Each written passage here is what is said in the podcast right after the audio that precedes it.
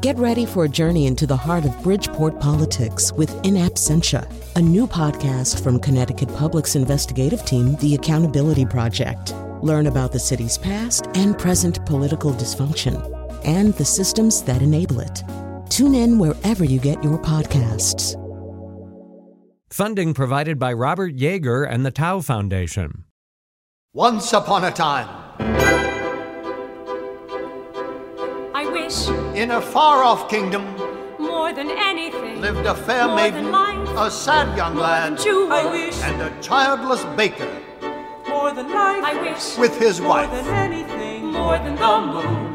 The king is giving a festival. I wish, I wish to go to the festival and the ball. I wish my cow would give us some milk. more than anything. I wish Squeeze, pal, squeeze, pal. I wish to go to the I wish to give festival. us some milk Hi. this is Colin McEnroe. By the way, the person doing the narration there is Andre Gregory. And we're going to have, God willing, Andre Gregory on our show, although it keeps getting postponed. It might be like in November now or something. But I am going to get to do a whole show with Andre Gregory. I'm going to have not my dinner with Andre, but my chat. All right, so we're going to talk about children's literature today. Now, why are we doing this show today? Well, partly it's a good thing we're doing this show today because we did a very adult show yesterday, which some of you may have heard. So maybe we need to go in the other direction now. Although today we might talk about Maurice Sendak's In the Night Kitchen, which one of our guests and I both agree is basically about the same subject we did the show about yesterday. But also because children's literature, you know, it really is. It's in us. It's it's part of our cognitive DNA. I think you know uh, there is no such thing. I, I get that, but I mean, for example, my dog Declan follows me around all the time, and so from time to time I will say to him, "I have a little shadow that goes in and out with me." Now that's from Robert Louis Stevenson's Child's Garden of Verses. It's just there in my head, you know. It'll it'll never leave. Um, and I think we also have these books that are meaningful only to us. I, I, I can't be the only person with this issue. I have sitting right nearby me right now a book called Three Men on Third by Gene Olson. It is so far out of stock that the only way to obtain it is from one of those things where libraries sell off their collections, you know. And so I have this incredibly battered copy of this book from some defunct library. Uh, but it's, you know, when I was in maybe sixth grade, it spoke to me. It was written in a in the way that I thought. You know, I, I felt intelligently addressed, as intelligent, intelligently as you could address me as a boy and have me get it. So there's things like that too, and we have terrific guests to talk about all this. Uh, one of them is Bruce Handy. He is the author of Wild Things: The Joy of Reading Children's Literature as an Adult. Uh, he actually also has this very first uh, own picture book coming out next year. It's called The Happiness of a Dog with a Ball in Its Mouth. Uh, and I asked Declan whether he would be willing to blurb it, and he said balls drool, uh, sticks rule. You know, Bruce, I do feel like you're going to hear from the stick community uh, by being so ball centric with this book. I hope there's a sequel uh, that's a, a little bit more stick oriented. Mm, could be that Bruce doesn't hear me. Uh, all right. Oh, there he is. There, there, you are. Yes. Feel free to respond in full now. Oh yeah, I no, I was just saying. Uh, yes, there will be. Uh, I, I hadn't been planning on a stick sequel, but now that you mentioned it, I think it's a brilliant idea, and I'd be happy to give you a cut for it. So um, yeah, thank you. I don't require a cut, but I just know that the stick community has some pretty ferocious activists in it, and uh, you don't want to get on the wrong side of them. Julia Pistell is with us. She's managing director of CT Improv, co-host of the Literary Disco podcast. She's been on the show many times, and she's on it again today. And the reason that she's on it today, so Bruce and I are of a similar age. Bruce is a little bit younger than I am, but we are of a similar age, and you know, not to say that we are out to pasture when it comes to reading to children, but we are not quite as active about it as Julia is. So, Julia, uh, tell us about your daughter and uh, what's going on with her and books and reading right at this moment.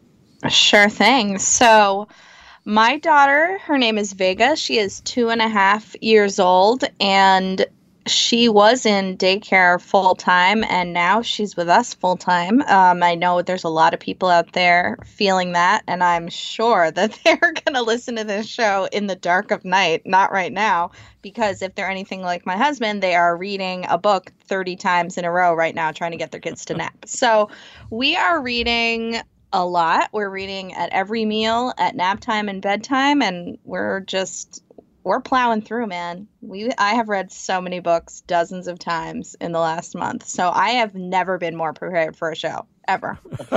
right. um, yeah, and I mean, I think it's also worth mentioning that I mean, and you have alluded to it. Uh, it's a memory that Bruce and I both have. The moment at which you have ceased to be interested in a particular book, and the, mo- Yeah. and the and the moment at which your child have uh, ceases to be interested in the same book are different Yeah. by orders of magnitude, right? I mean, it's it's It's- it's a number with zeros and zeros and zeros after it in terms of the ratio. Yeah. So, one thing that I didn't realize until I was a parent is you should never embark on any activity unless you are willing to do it. And I mean this literally 1,000 times. So, sing a song, read a book, go somewhere, discuss any topic. Um, yeah, she's not done with any book until about the 1000th reading. Now, there's always an interesting fork in the road, though, because sometimes she's like done and wants to move on to a new book but if a book is really good um i'm always trying to like push it on her you know like don't you want to hear this one again um so basically we we develop our insane fixations and then it's a battle of what book we're going to read You know, one book that I would really recommend to people after this whole conversation is over is the original William Goldman book of The Princess Bride, because it's really a book about reading to your children. And it's also, to uh, one of the points made in Bruce's book, about a book that you love that your children might not love, too. So, this the author, the narrator of that book, gives a children's book he thinks to his son without really checking it. And it turns out it isn't even the book he thought it was. His father had read it to him differently. And Bruce, I, I thought a particularly poignant uh, story at the beginning of the book, because yes, we, we all remember being forced to read a book that we were very sick of for the 10,000 billionth time. But there's that reverse phenomenon of having a book that you feel is just full of gold and reading it to a not necessarily receptive children's audience. And I, I think this happened to you in particular with House at Pooh Corner. Uh, well, yeah, I mean, yeah, definitely it happened with, with House of Pooh my kids didn't. My kids had been obsessed. Yeah, this and my kids have been obsessed with these these kind of uh, Golden Book uh, kind of uh, Disney knockoff Pooh books that were that were really pretty horrible and and and and not well done. So at one point, I decided I wanted to read them the real Pooh. So we did, and they, you know, they kind of liked it. They sort of liked it. Okay, they were kind of tolerant of it. I think, you know, there was there's kind of a I don't know if genteel whimsy was really their was really their thing when they were growing up. But I, I remember getting to the yeah, it was very it was a very poignant moment for me because getting to the end of House at Pooh Corner and there's this this chapter where which I I had, I think I'd read the book when I was a kid, but I certainly didn't remember. Where basically it's it's not really stated out loud, but what's happening is that Christopher Robin is clearly being sent off to, to boarding school. So there's just this gut wrenching scene, you know, to me as, as an adult reading this, where he's having to say goodbye to Pooh, and it's it's heartbreaking because Pooh doesn't really kind of understand what's going on, and and Christopher Robin is sort of awkward about it. He's he's a little bit like a Hugh Grant character in a in a in a you know in a rom com. He's kind of stuttering, and and it's it's just it's it's it's just sad because it's you know it's it's it you know for me as an adult it evoked all this you know this this kind of putting away childish things and the idea of getting older and and you know the abandonment of Pooh. It reminded me of you know I mean one of my uh, you know Achilles' heels emotionally has always been uh, Puff the Magic Dragon. You know it's kind of the same. You know Jackie Paper abandons Puff. You know Christopher Robin is abandoning Pooh. It's. Um, but yeah, my kids, they were kind of like, ah, you know, it's like, so he's going to have, you know, he'll have some new friends, you know, it's not so sad. You know, they were kind of, I think they were used to, you know, they were used to moving on in some ways, you know, that, that, that kind of, um, those kind of changes weren't, weren't as kind of emotionally fraught, uh, for them. So yeah, I was reading this and sobbing and they were just kind of like, what dad, what? I don't get it. Well, Um, I, I think that that's I I just I will tell I promise not to pepper this show with my own stories, but I I, I reading that I had the a resonant moment because um, uh, I was asked quite a few years ago now to um, to go for to some kind of special read a book day that was either statewide or nationwide. But I was asked to go to a school in New Britain, Connecticut, and read a, a book to the children there.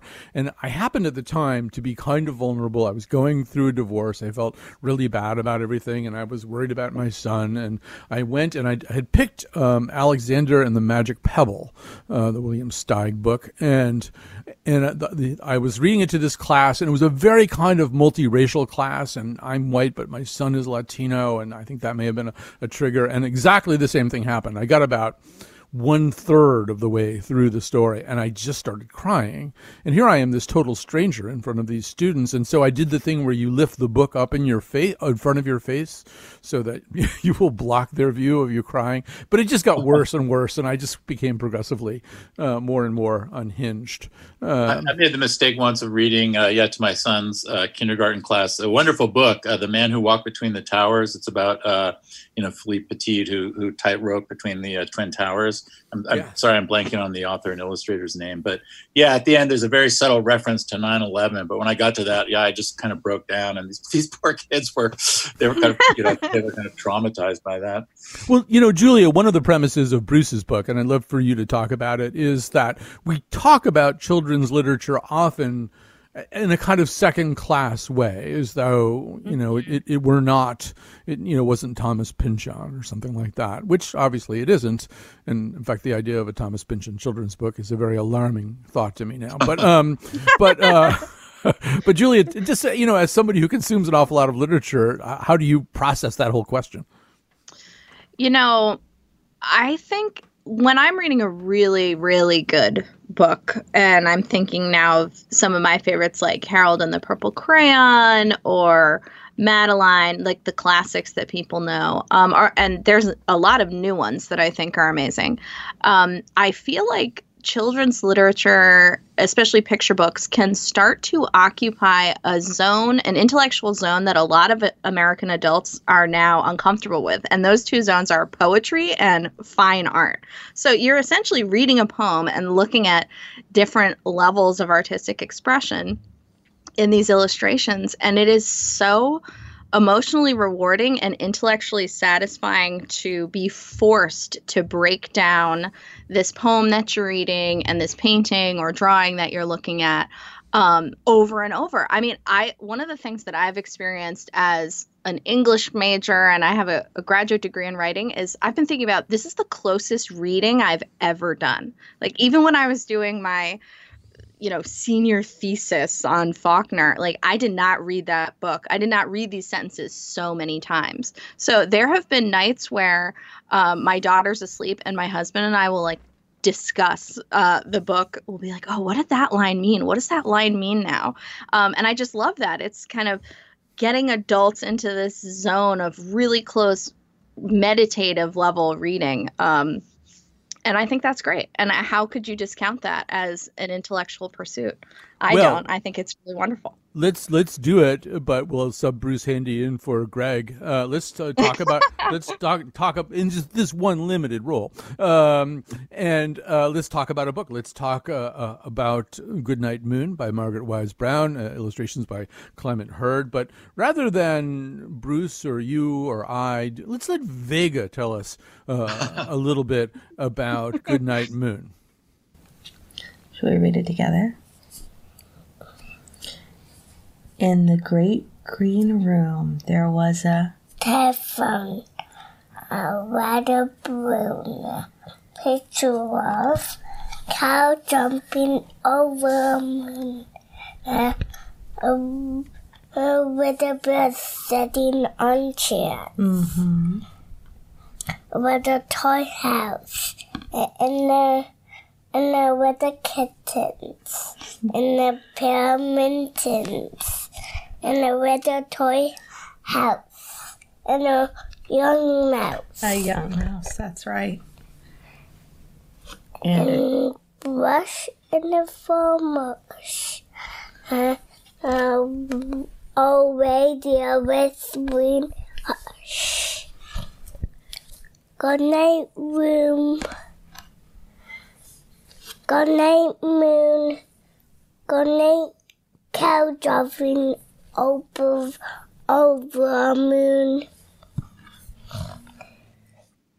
So I just got an email uh, in the middle of that uh, from Vegas people uh, saying something about a contract. I don't remember agreeing to a contract. Uh, she will get one extra goldfish cracker at right. snack. all right. So um, uh, Declan is barking in the background too. So so Bruce Handy, this uh, you know, I mean, this is in fact a piece of literature that will reward long conversations about it. So we can't have a long conversation, but get us started on a medium conversation about it.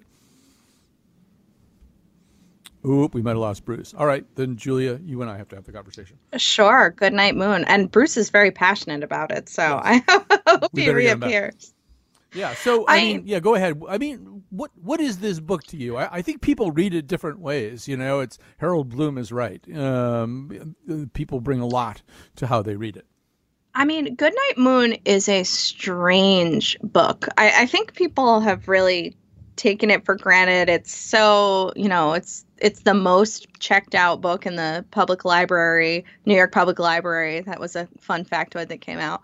Um, or maybe it was right after the snowy day, which is also amazing. Um, but it is very, very odd. Uh, it's this child's perspective, this little bunny's perspective on this huge room where he's trying to go to sleep and he sort of catalogs everything in the room and then says goodnight to it all. Um, but it has a tone that is very hypnotic and almost bizarre at times. So, a comb and a brush and a bowl full of mush. Uh, these are weird things to be in a kid's room on his side table, frankly. Although, Bru- Uh, although Bruce Handy, the weirdest thing is that there's a telephone. Uh, a, a little bunny rabbit who's going to bed doesn't want to be getting his parents' calls all night. And I actually, there all are, are I all never, kinds I of never even realized that. That's amazing. Yeah, I know. It's a, yeah, that's and they don't even have an answering machine to like you know kind of cut it off or anything because you know it's 1945 or whatever. Right. So, and, and I'm thinking actually, well, one of the interpretations is he's not in his own bedroom. He's in some other bedroom where he is he is being asked to go to sleep, maybe because he couldn't sleep in his own bedroom. There, there really has have been quite a lot of exegesis uh, of this book. And so, and Bruce, one of the other mysteries is who is the quiet old lady whispering "hush" and where does she come from? Well, that's what I that's what I love about the book because it is you know it is mysterious. You know, there, there's things that that that that aren't explained. You know, um, yeah, is she a babysitter? Is she like a, a grandmother? I mean, I'm sure, I'm sure Margaret Wise Brown and and her, um, uh, you know, brilliant editor must have you know must have thought about that. that. So that's like a you know that's a deliberate choice they made. I mean, I think that's you know that, that that's part of what's so great. I mean, it was you know it was interesting what you were talking about with you know close reading. I mean, for me, that was really you know the close reading of. Um, you know, Goodnight Moon really germinated a lot for me. Just you know, you start to think about it, and yeah, why is it? Why is it like that? What is you know? What is? Why is it hypnotic? What is? What is so? What is so kind of compelling about this? This thing that that seems so you know so simple and and yeah, and the more you look at it, I felt you know the richer, the richer the whole things get. The whole thing gets. Well, the I big- mean, the yeah, like the idea of the the great green room that reminded me so much of of the way the way a room feels to a kid. You know, I, I remember my own bedroom, my childhood bedroom. It just seemed like this vast, you know, vast, expansive space, and that's that's what that's partly what's so great about Margaret Wise Brown. She's so, you know, through some combination of intuitiveness and artistry, and you know, she did study, you know, children's literature. You know, she's just able to kind of instantly in that first sentence just grab a, a child's mindset you know, and, and, and get that perspective. And that, I think that's part of the reason that, you know, children find that book so compelling. Yeah, Julia, what were you about to say there? I was going to say, I'm well, two things. I love the quote in your book, Bruce, that she said to write a good children's book, you don't have to love children, you have to love what children love, and that that's Yeah. captivating to me. But I th- I think you cannot talk about Goodnight Moon without the weirdest page. I would say in classic children's literature, which is Goodnight Nobody. This blank page where we're just saying good night to an absence of people or an imaginary friend or a ghost. I mean, it is it's creepy, it's captivating.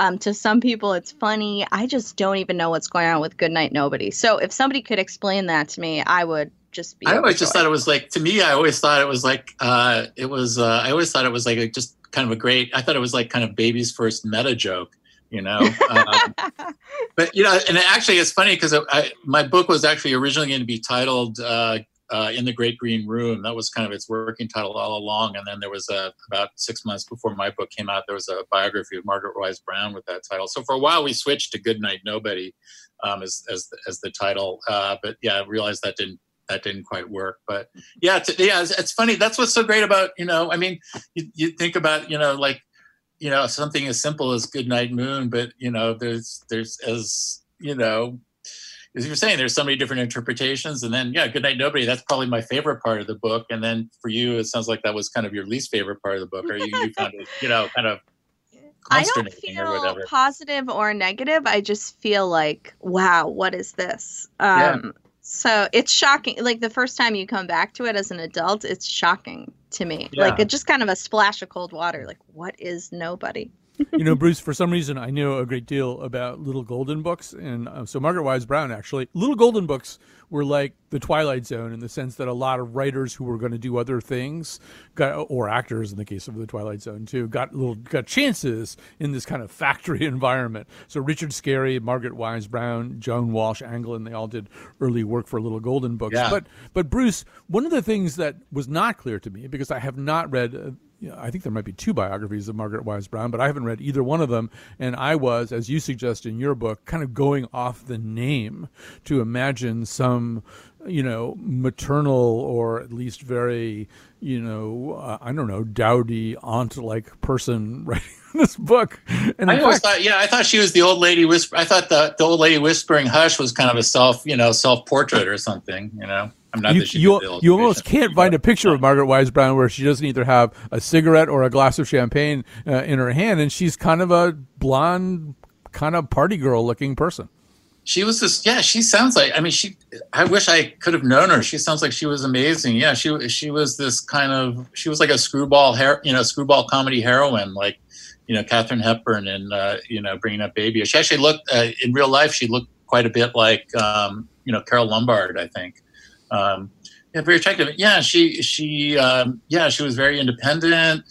Yeah, she liked to party. She had you know her house was like full of animals. She was always doing these crazy stunts. You know, she once bought like a whole like uh, I think a whole cart full of flowers and just filled her whole her whole apartment with flowers. Um, yeah, she had a uh, you know she had a wild love life. She was um, now I'm blanking on the um, she was uh, blanking on the name. of She was involved for a long time with this uh, an older woman who was the ex-wife of uh, one of the Barrymores. Um, you know, so she was she was kind of in um, you know in, in kind of cafe society in New York in the 30s and 40s. She knew people like Condé Nast and you know Cole Porter and and and stuff like that. It's a real yeah, it's a real wild uh, wild life. Fun You know, life. Somebody, it'd be a great. Bi- I'm surprised nobody's made a biopic of her because it would be great. Oh, masterpiece theater, absolutely, or something like that. Yeah, no, Yeah. that's that's kind of got to happen. So, you know, Julia, one of the points that uh, Bruce makes in the book is that you can sort of divide children's literature between things that take place in sort of far off departures from real everyday settings, you know, Mhm. fairy tales and castles and stuff like that, and and then things that happen in a pretty recognizable setting. Most of us are not actually bunnies, but everything else about the book seems you know, much more that kind of here and now style of uh, uh, of writing. Yeah, and I mean, I think a lot of the greats, uh, Madeline is another book I think that really holds up. Um, they do the here and now style that Bruce loves. Um, they do a great job of capturing what is interesting to a, a really young kid. So in Madeline, I always think about the shape on the ceiling. It's shaped like a bunny rabbit.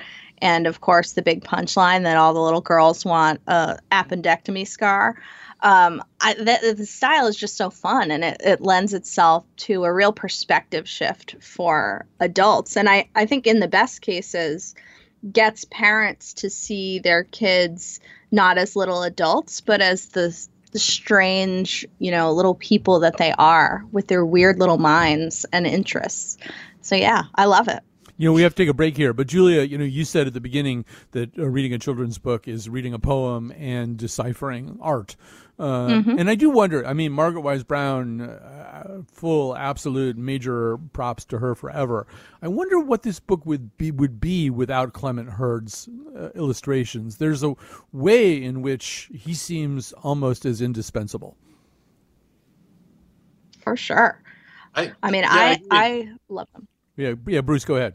Go ahead, oh, Bruce. Oh yeah, no, I totally agree. And also, like, I, I think like the like the words itself, you know, those those those drawings bear, you know, close, you know, close reading. You know, it's it's very subtle the way that you know the the room slowly gets darker and the, and the perspective shifts throughout and the and the you know and the rhythm between the big you know the big full full illustration pages and the more spot illustrations i mean it's very it's very very very carefully crafted really when you when you when you look at it All right, we're going to take a quick break here. Julia and Bruce are with us uh, for the duration, so sit back and we'll be back.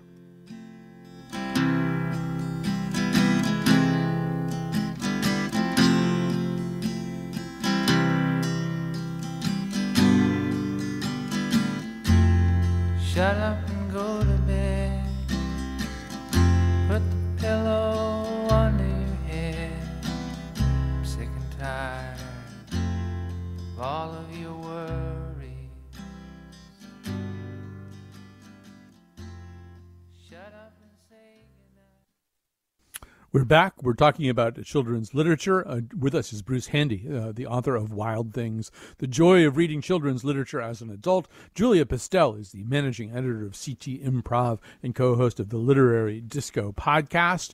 She's joining us via Skype, which is not an annoying technology at all. Uh, most importantly, she is, um, that was a legal requirement. Um, and most importantly, she is the mother of Vega. Uh, so, if it were up to us, me and the producer Jonathan McPants, we wouldn't talk about uh, Dr. Seuss just because we did a whole show about Dr. Seuss not that long ago. But neither one of you is going to put up with that, so we're going to talk about Dr. Seuss. So, Bruce, I remember, and you're like, I think I'm four years older than you are. Um, and and so when I was in elementary school, teachers didn't really like Dr. Seuss. The school librarian didn't particularly approve of Dr. Seuss. There was a way in which there was some kind of embedded ideal of what a children's book was, and the drawings were less cartoonish and kind of quote unquote better, classier, I think they thought. And the messages were different too. I mean, The Cat in the Hat is really a pretty anarchic story. If you're a teacher trying to keep order in a classroom, this is probably not the narrative you want pushed around on desks. Well, yeah, no, I mean, yeah, it's a story about a home invasion. Um, but also, probably there was, you know, there I, there might have been a little resentment too, you know, among educators because you know, The Cat in the Hat was written expressly to to encourage children to read, you know, by by people who thought that the the children's readers of the time, you know, the famous, you know, uh, Dick and Jane stuff was was was too boring, you know, for children. That it was you know turning them off, uh, turning them off reading. So there there was actually yeah this whole sort of you know pedagogical war going on kind of behind um, behind uh, Dr. Seuss. But yeah, that's funny. I don't remember I don't remember that at all. Um, but yeah, it's funny. I was thinking, you know, going back to a little bit what, what Julia was saying about about Madeline, which also makes me think of um, uh, Green Eggs and Ham. Uh, you know, because they're both both they're both really funny, but the verse is so great too. Like like in both those books, I just think those are two of the books that I for my kids I could just read again and again without getting tired because you know the verse it's so it's it's almost really like musical. It's like song lyrics. It feels like it, you can just you just it just carries you along. It makes reading reading those books for me was so fun. And it almost did feel like i mean you know in some ways i'm i'm like a, a, a sort of crooner monkey. I think if in, another life i would i would be nat king cole. But I, it felt like like you you can you can read some of those texts. And, and goodnight moon too almost like uh, you know it's almost like you can pretend you're a jazz singer. You can find different emphases different you know, every time you read it you can find kind of a different way to do it. I mean it's just but again it's it's the brilliance of that of that verse and that that poetry julia that you were talking about i think is to me is so strong in, in a lot of Dr. Seuss and and also in, in you know Ludwig Bemelmans with uh, Madeline. Of course, with Dr. Seuss, he can get you know sometimes his stuff gets too sing songy, and then you you know I mean, and it's so easy to parody too. But you know when it when it's when he's hitting a home run like for me with with uh, green eggs and ham. There's just nothing like it. Julia, you're a performer. Um, Yeah. these- and these are books that you really can perform too. Mm-hmm. Yeah. So, you know, we are, my husband and I both are improvisers and comedians. So there's a lot of voices happening, like doing voices and everything. But Bruce is totally right. I mean, the relationship between music and some of these books is very close in that you kind of, you either catch the rhythm and you like surf the wave uh, and you can get really into it and it's a blast, uh, or you are slogging through. Um, and I love uh, Dr. Seuss. It's like it's so wild, it's so weird um, that it is fun to just say these stupid words. Uh, uh, There's there's it's a very simple joy for me. You know, uh, my daughter loves. Uh, there's a Wocket in my pocket. Uh, and you're just saying rhyming words. She's not learning much, you know. There's no real like value in terms of like she's learning new vocabulary or there's a story. None of that is happening, but she is learning the pure pleasure of sound and of rhythm and of these weird little rhymes and that is it's just a lot of a lot of fun. Uh, a modern book that is similar is Little Blue Truck. This book is super popular and I think that people think that it's popular because it's about trucks, but the verse is so perfect. I'm about 2 weeks away from like diagramming out this book. Every single word in the book eventually rhymes with a different word in the book um, in very surprising yet really simple ways. So it's it yeah, it's just fun to kind of sing through these books as Bruce is saying. I, I'm um, my son is now 30, so uh, I'm a long way from this, but but I, I think I can still remember how to do this. All right, you ready? Look what we found in the park in the dark. We shall take him home. We will call him Clark. He will live at our house. He will grow and grow. Will our mother like this? We don't know. You know, I mean, Anoth- yeah. Go ahead, Julia. Yeah. Yeah, another one of my favorites that I, I don't think most people know about, although I could be totally wrong, is um, this book, Zin Zin Zin, a violin, which is just a description of an orchestra. But the writing is some of the most beautiful um, description of sounds that instruments makes that I've ever that I've ever read. And I don't have it in front of me, but the I, title. That's the title is amazing. I mean, It's amazing. So yeah, that stanza is and soaring high and swooping in comes zin zin zin a violin. Um, and then oboe is like uh, uh, I can't remember it, but anyway, go find this book because every description of the sound is so perfect, and it has these beautiful, almost Toulouse-Lautreckian illustrations um, that go with it. It's just like it's. I think it's my favorite poem. This children's book.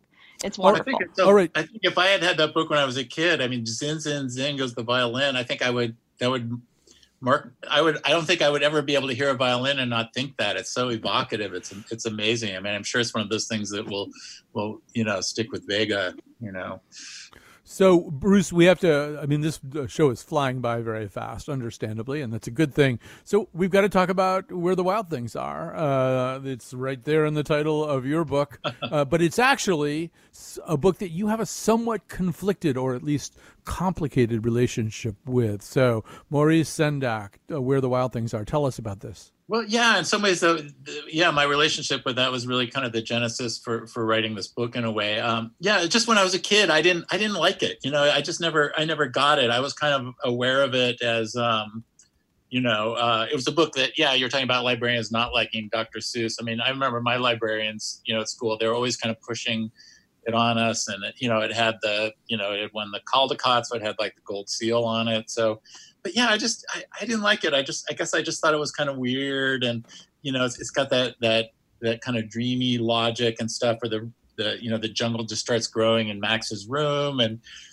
I just yeah, I just I just couldn't relate to it, you know. But and and I I guess I felt some some some kind of failure on my part, I guess, in, in some weird little kid way, because I it, it, I had some idea of it as an important, you know, quote unquote, good book. But anyway, so yeah, anyways, I don't know, 30 years later or whatever, when we finally had kids, somebody, uh, when my daughter Zoe was born, somebody gave us a copy of uh, uh, Where the Wild Things Are. And just looking at it as an adult, suddenly it, it worked for me. Like I, I was just like, oh my God, this is so, this is so great. And it's, it's such an interesting take on, on anger and Max's anger. And it's, it's so kind of, psychologically kind of rich and evocative. You know, I've been in, I've been in, at that point in my life, I've been in therapy off and on for like, I don't know, 15 years or whatever. So I think that kind of informed, you know, how, how I felt about it. So something, yeah, it was like this rich psychological fairy tale, I think. Um, and I was very excited to share it with my kids. And then, you know, the, the punchline is, you know, when they were old enough to, to for me to read it to them, they, they just didn't like it either, you know, just didn't, uh, didn't How about you, Julia? Well, yesterday I let my daughter hang out nude on our deck and cover herself in finger paints. So, I mean, I'm on board with this style of living. uh, um, I like where the wild things are, and she likes it too. She, I, I think it's really interesting to think about little kids and real anger and emotion. I, this is the same reason that kids like Elsa in Frozen is that she kind of loses it and goes nuts. Um, Yeah. My daughter's particular obsession right now, though, is actually all tigers. So tigers being like terrifying and roaring and going bananas. And it's hard to kind of let kids explore that because it's scary. Anger is scary, even in a very little person. So I think where the wild things are is like a very cool way into a discussion of what it feels like and kind of letting them have their whole own imaginary world. You know, Sendak, um, in the early days, Sendak was an illustrator, kind of the way Sondheim was mostly just a lyricist for a long time. Um, Sendak illustrated these amazing books called the Little Bear books, which were written by somebody else, and and you know, Wild Things and In the Night Kitchen and Outside Over There. Those begin to be this, these expressions of Sendak's actual take on the world, and and y- you know, I mean, Bruce. I actually had a little correspondence with Sendak and some phone conversations in the '80s. He he did, he thought children's books should contain stuff like this, just in the same sense that Bruno Bettelheim in Uses of Enchantment, you know, says that children's literature is full uh, of their negative thoughts and their worst case scenarios. You know, I mean, uh, um, Sendak was pretty radical about this. He he thought children's books should be a little unsettling. Yeah, well, yeah, I think it's I think that's true too, and I think also, um, you know, my own not liking of uh, where the wild things are as a kid, notwithstanding. But yeah, I, I love fairy tales and and the kind of disruptions of of a lot of fantasy books, and yeah, I think it's sad because I think there's so you know so often the impulse. I think for adults when children's book, yeah, is that they shouldn't be unsettling. They should be kind of comforting, and the, and they should be, yeah, they should be sort of pedagogical. You know, you should be learning, you know learning something intellectual or or, or learning morals. And it, yeah i think it's all about um, I, I think it's all about a lot of the, a lot of those impulses i think are about you know adults misunderstanding uh, children or or or being uh, too cautious you know for their children or or um, yeah it's just it, it, it's I, I- think kid, kids can take a lot more than we sometimes sometimes give them uh, give them credit for for sure Yeah, actually, Sendak in one famous interview near the end of his life said that parents who had that kind of problem his work with his work should, in his words, go to hell. Uh, so, as children's authors, we're back to another. Well, actually, we should talk about this in the next segment. Uh, Julia and Bruce will be with us for one more segment. The show is flying by. It's actually flying by faster than the sex show we did yesterday, which I don't, Wow. I don't know what that Says means or how. I, maybe it just says something about me. All right, we'll take a break. We'll be back.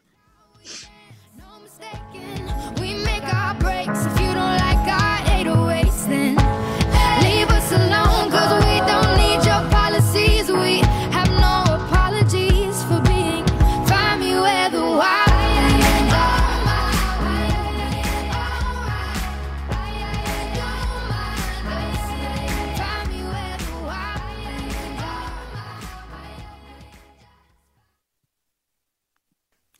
All right, this is Colin, um, and as uh, every, like everybody else, practically, uh, I am in my house uh, doing the show. Uh, that means I need a lot of help from other people, including the producer of this episode, Jonathan McPants, and especially Kat Pastor. She is there in the studio, uh, where so that I don't have to be, uh, and my gratitude to her knows no bounds, and she does such a great job too. Thanks to all the people who back us up, including Katie Tularski, Tim Rasmussen, and all of our wonderful technical people like Gina Matruda. We'll be back tomorrow with our the Nose, our weekly cultural roundtable. We are going to talk about, among other things, the uh, HBO adaptation of The Plot Against America by Philip Roth. So, uh, but right now the time is flying fast, and Bruce Handy is with us. He's the author of Wild Things: The Joy of Reading Children's Literature as an Adult.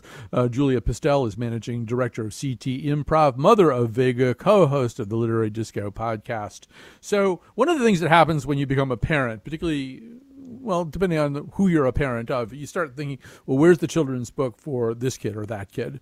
Where's the children's book for for for me? I, I, I will say that raising a, a child of color, my, you know, my son is Latino, he's of Mexican extraction, and you know, finding Latino and especially Mexican appropriated appropriate children's books back in the early '90s was was difficult. We found books like Gilberto and the Wind, and there was a children's book about Diego Rivera, but it was it was not easy. But I mean, e- even Julia finding that particular kind, uh, the kind of book that you want to have uh, as sort of an alter ego. You know, Max might be a good alter ego for a boy who's got anger, but uh, but for a wild girl uh, there are some very special choices you can make, and I think you do want to talk about some of those wild girls.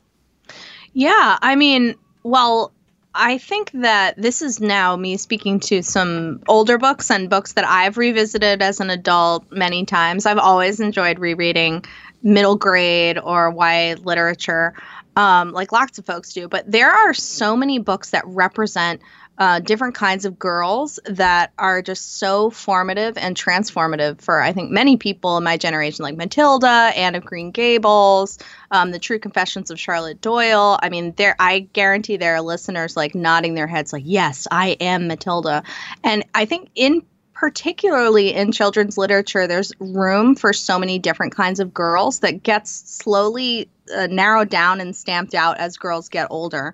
Um, so I, I just think a lot of women identify so hard with these books and feel like they have these characters inside them. And she didn't say Bruce Ramona, although I know that's a big book for Julia. Oh, Ramona, of but, course. Um, but Bruce, uh, it's also Beverly Cleary is uh, big in your book too. Maybe you want to talk a little bit about Ramona too. Oh, I just, I, I, I mean, to me, Ramona, you know, Ramona the Pest, uh, especially. I mean, I think all the Ramona books are great, and, and basically every, I think everything Beverly Cleary wrote is is pretty great. But yeah, to me, Ramona the Pest is really her her apex. I mean, yeah, I read that that book came out. I guess I, I think I was in third grade or something when that came out, and I remember reading it, and I totally identified with Ramona too. I mean, it's just such a great, it's just great, like kind of psychological, like you know portrait of a, of a kid and and you know trying to find her way through the you know the kind of the the weird like social rules and, and mysteries of of uh, of kindergarten. I think um, I, I, think I'm probably guilty of this too often, but uh, you know comparing things to Henry James. But I, I definitely think I think you know in, in, a weird way Ramona is is is is kind of Henry James for for kids a little bit. Um, you know, but happily unlike unlike Henry James's uh, heroines, she doesn't get punished, you know. But she, and she's such a great character. I mean, she's so funny. She's so like she's so fresh up. She's so like eager to embrace life. I mean, how can you not love Ramona? Well, I, I, look forward to the next edition where you'll be you'll blurb the back. It'll say, "If you liked Daisy Miller, you're going to love Ramona." Um, so yeah, and I, I, we are we're fast running out of time, and we're just gonna have to leapfrog here. So everybody has their own idea about what the perfect children's book is, and we've certainly mentioned a whole bunch of them. Uh, but for a lot of people, it's Charlotte's Web. Um, so, mm. which I, I, don't know, I, that's a book that I have struggled with a little bit. Um, and but I want to. Well, since Julia, you made an affirmative noise, uh, you have to start. Sure. I mean, uh, E.B. White, I think, is a genius. And I think it's the perfect mix of really depressing, um, which we love, we, we human beings love, but also has that, it makes meaning out of sadness. Um, it's not just randomly sad, or it's not sad before the story begins, like so and so has their parents were dead and they're an orphan. Like we watch death happen and we watch this threat to Wilbur's life, you know, there's very high stakes. Um, so I love it. Um, I, I really love it. And who could ever forget the scene where all of Charlotte's little children float away in the wind. I mean, I haven't read that book in years, and I feel emotional talking about it. Um, yeah, I think it's a classic. Colin, get on board. No, it, it is. You know, it is. It's it's a classic, and, and, I had a problem with it as a kid for exactly the reasons that you're talking about because mm. it does strike. I, I, think I might have been pretty depressed anyway, so I, am not sure I really needed that book, but maybe I did need that book. Bruce, I, I, should let you talk about Charlotte's Web though. Well, yeah, I mean, I just, um, yeah, I, I, you know, I think Julia, you put it perfectly. You know, it's it's dark, but it's you know, but it's also light. I mean, it's really, you know, I mean, it's really, you know, I mean, you know, the the cliche of the the circle of life is a cliche, but like all cliches, it's you know, or most cliches, it's it's true, and that's really what you know, that's really what the what the what the subject of the book is. I think, you know, I, also want to just you know make a little uh, you know case. Uh, not that the case needs to be made for you know E.B. White as, as a craftsman too. My my wife is a, a novelist. Her name is Helen Schulman, and she sometimes she teaches MFA students, and she sometimes teaches um, Charlotte's Web. I mean, I'm I'm just always struck by you know, as she pointed out to me, just the beginning of the book, the very first sentence is, you know, Papa, where are you going with that axe? I mean, that immediately immediately sets up what the stakes of the book are, like what you were talking about, Julia, and also it's like and the frankness of it. I mean, it's an axe, you know, like that's you know it's it's a little bit harsh you know it's it's um you know he's not he's not hiding what what what this book is about and what like a farm is like and what happens on farms and what happens to animals. And and it's it's again it's kind of going back to what we were talking about too about you know trusting kids to be able to kind of deal with you know things that adults might you know sometimes think they're not ready to deal with or not able to deal with. You know we want to hide these things. And and uh, you know eb white doesn't hide it, but he does it. You know, he makes such beautiful art out of it. You know, it's just yeah, I get I get emotional talking about it too. It's it's also I think very much a book about being a writer, um, and I think particularly for writers in show business because uh, as has been pointed out many times, Julia, Charlotte doesn't get Charlotte does the work. She does the writing, you know, the yeah. pink gets all the credit, um, which I'm sure describes exactly the feeling a lot of uh, television and movie writers feel about actors whom they've made seem either very funny or very eloquent over the years. Right? The it, it really not, is. Yeah, go ahead. Yeah, not to mention Templeton the rat, who's like the showrunner or something, going out and getting all these words. You know, like it is really a team effort. Just just to save one pig's skin. Um, yeah, it's about teamwork. All right, so we're almost out of time. Bruce, I know that one of the things that happened to you uh, writing a book about this, it's impossible to be comprehensive about this. Children's literature yeah. is such a huge beast. So mm-hmm. I don't know, is is there a particular book or author that you wished uh, that you had not excluded just for oh, oh, well god well so i mean yeah i mean so many it's it's it's hard to say you know I, I, it was just making me think going back to what you were saying kind of at the beginning about it i'm sorry i forget the title but the book that you loved as a kid that nobody else has ever heard of because you know when i was working on this book and also when it came out like everybody would come up to me and they'd say oh are you writing about so and so and um, again it would yeah be some book like i had never heard of you know but to them it was like the biggest book of their childhood you know and i think that it speaks both to the you know to the breadth of children's literature that there's so much great stuff out there and also just the the peculiarity of what what happens to strike you as a as a as a child and what ends up you know what ends up staying with you and what's what's important to you. I mean you know I, I, I, never get tired of hearing about the, these kind of uh, these sort of I don't know what you call it little you know special pet books or whatever you know that people have. Right, yes. Julia, if you have one. Yeah, real quick, I do. Julia. Yeah, go ahead. Um, uh, Brendan Wenzel is he's oh brand god, new. I love him. Sorry, he's unbelievable. yeah, he he's he's doing things with perspective and emotion um, that that nobody else is doing and he's just amazing so people should go find him even if you don't have a kid like this is hmm. his books are recent, but they're wonderful. Brendan, Brendan Wenzel. Brendan Wenzel. All right, so we have to stop there. We are so grateful to these two wonderful guests, uh, Bruce Handy and Julia Pistell. Also grateful to Jonathan McPants for conceiving of the show.